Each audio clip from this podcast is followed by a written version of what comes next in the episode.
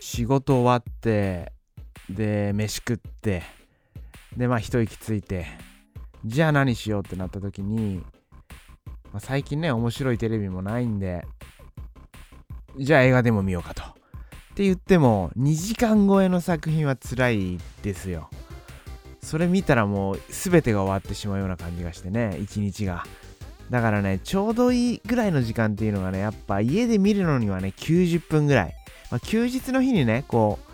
うよしっていう感じで腰を据えてみるってなったら、まあ、2時間超えの作品もいいと思うんですけどでさらにね家で見るといろんな誘惑がある。でスマホいじっちゃったりとか。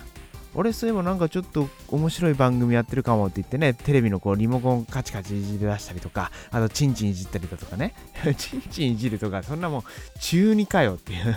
中2の放送を急に。チンチンをいじる。チンチンをいじるとかもういいよ言わなくて、うん、中2の放送になっちゃうんで。で まあいろいろこう集中力がとにかく続かないと。で続かなくてついつい股間をまさぐってチンチンいじっちゃうっていうのがね、えー、だからいいよ。中2の放送になっちゃうから。でまあとにかく、まあ、家で見るにあたっては90分ぐらいがちょうどいいっていうことで。でいろいろ探したんですよ。配信系でねなんかないかなと。でかつてのこう見逃してる映画？話題だったけどまだ見てない映画とか。これ見てないかななんて見てもね大体が2時間超えたりとか、まあ、2時間前後ですよ。そうした中で見つけたのが「テイクオーバーっていう作品。2022年に公開された、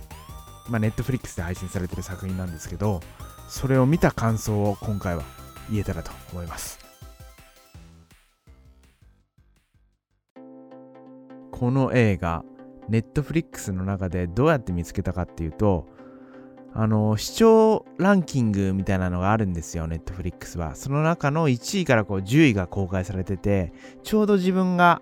探したタイミングで10位にランクインされていたんで、まあまあまず間違いないだろうなと思って、ねだって10位に入ってるぐらいだからそれなりに面白いんじゃないかと思って見たんですよ。そしたらね、まあ、ちょっとこれ失敗したなと。久しぶりにこんな外れ引いたなっていう感じの内容でした。で、まあね、えー、まあアクション、サスペンス、そういう映画です。一言で言っちゃうと「逃亡者」っていう映画ハリソン・フォードが、えー、主演の映画1993年の映画があるんですけどそれって要は無実の罪をこう着せられて警察から逃げて警察から逃げつつ自分のこう無実の罪を晴らしていくっていうような話でそういうことですよまさに。主人公が女性なんですよ。その女性の主人公が無実の罪をこう着せられて、えー、そして逃げつつその真犯人をこうね、えー、見つけていってっていうそういう作品です。だからちょっとしたアクションであったりとかそういうものがいろいろとこうその作品の中で描かれているんでまあテンポはいいですね。テンポはすごい良かったです。とはいえボーンアイデンティティみたいなテンポはないしとかねそういう同じ逃げる系で言うと。でこの映画2022年に作られた作品だなっていう要素としては、まあ、この主人公の女性は、まあ、ハッカーなんですよ。しかもハッカーでもホワイトハッカー。だからいろんな企業のアノニマスみたいなもんですか？アノニマスってそうなんですか？そうなんですか？とか誰に聞いてるかわかんないんですけど、まあ、要はそのいろいろ企業の陰謀であったりとかそういったものをこう世間にこう晒していくそういうことをしているホワイトハッカーで、だから企業の中にこう入り込んで、その悪事をばらしていくっていうことですね。まあ、陰謀っていうとね、また違う意味になっちゃうんで、まあ、悪事をこう晴らしていくっていうホワイトハッカーで、でもちろん普通の仕事もしていて、その中でハイテクのこう自動運転のバス、そこの企業に、まあ、データ漏洩の危機があるっていうことで、まあ、いろいろと調べて、その危機を回避したと。そのバス会社の中に行って危機をうまく回避しました私っていう感じでいたら実は国際的な犯罪ネットワークのその機能を停止させてしまったとそうしたことででそのせいでまあ犯してもない殺人の罪に問われてで私やってないっていうことでね逃げるとでね、まあ、それがすごいね、陳腐なんですよ。追っかけてくるその国際的な犯罪集団っていうのもね、すごい陳腐な感じでうん、しょぼいんですよ。すっごいしょぼくて。で、さらに一緒にこう逃げる男っていうのが、まあ、一回だけデートした冴えない男。まあ、ここの、こいつは良かったかな？こいつは良かった。トーマスっていうやつなんですけど、まあ一回デートしたっていうのも、まあデートをして、で、俺の家に来いよみたいなことで言ったんですね、主人公の女性は。で、行って、飯食おうってなったら、まあ、その男の人の手作りの料理かなと思って言ったら、実はウーバーした食べ物で、期待していたことと全然違うと。でそれで後日、そのウーバーのお金を払ってくれっていう連絡が来るっていうのね、ちょっと、なんていうか、ダメ男なんですよ。そのダメ男と一緒に逃げていくっていうね、そんな話もあったり、で、あと、重要人物で、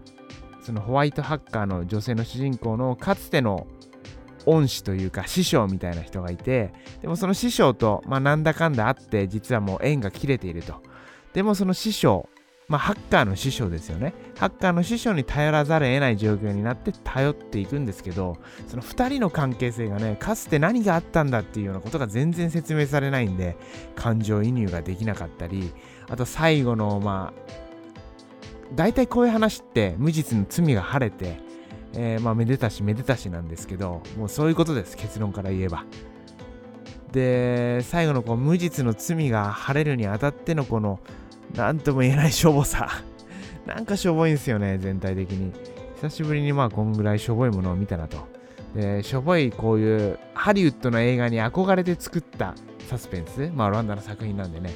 そういうことを考えると日本のテレビドラマとちょっと近いようなしょぼさがあって、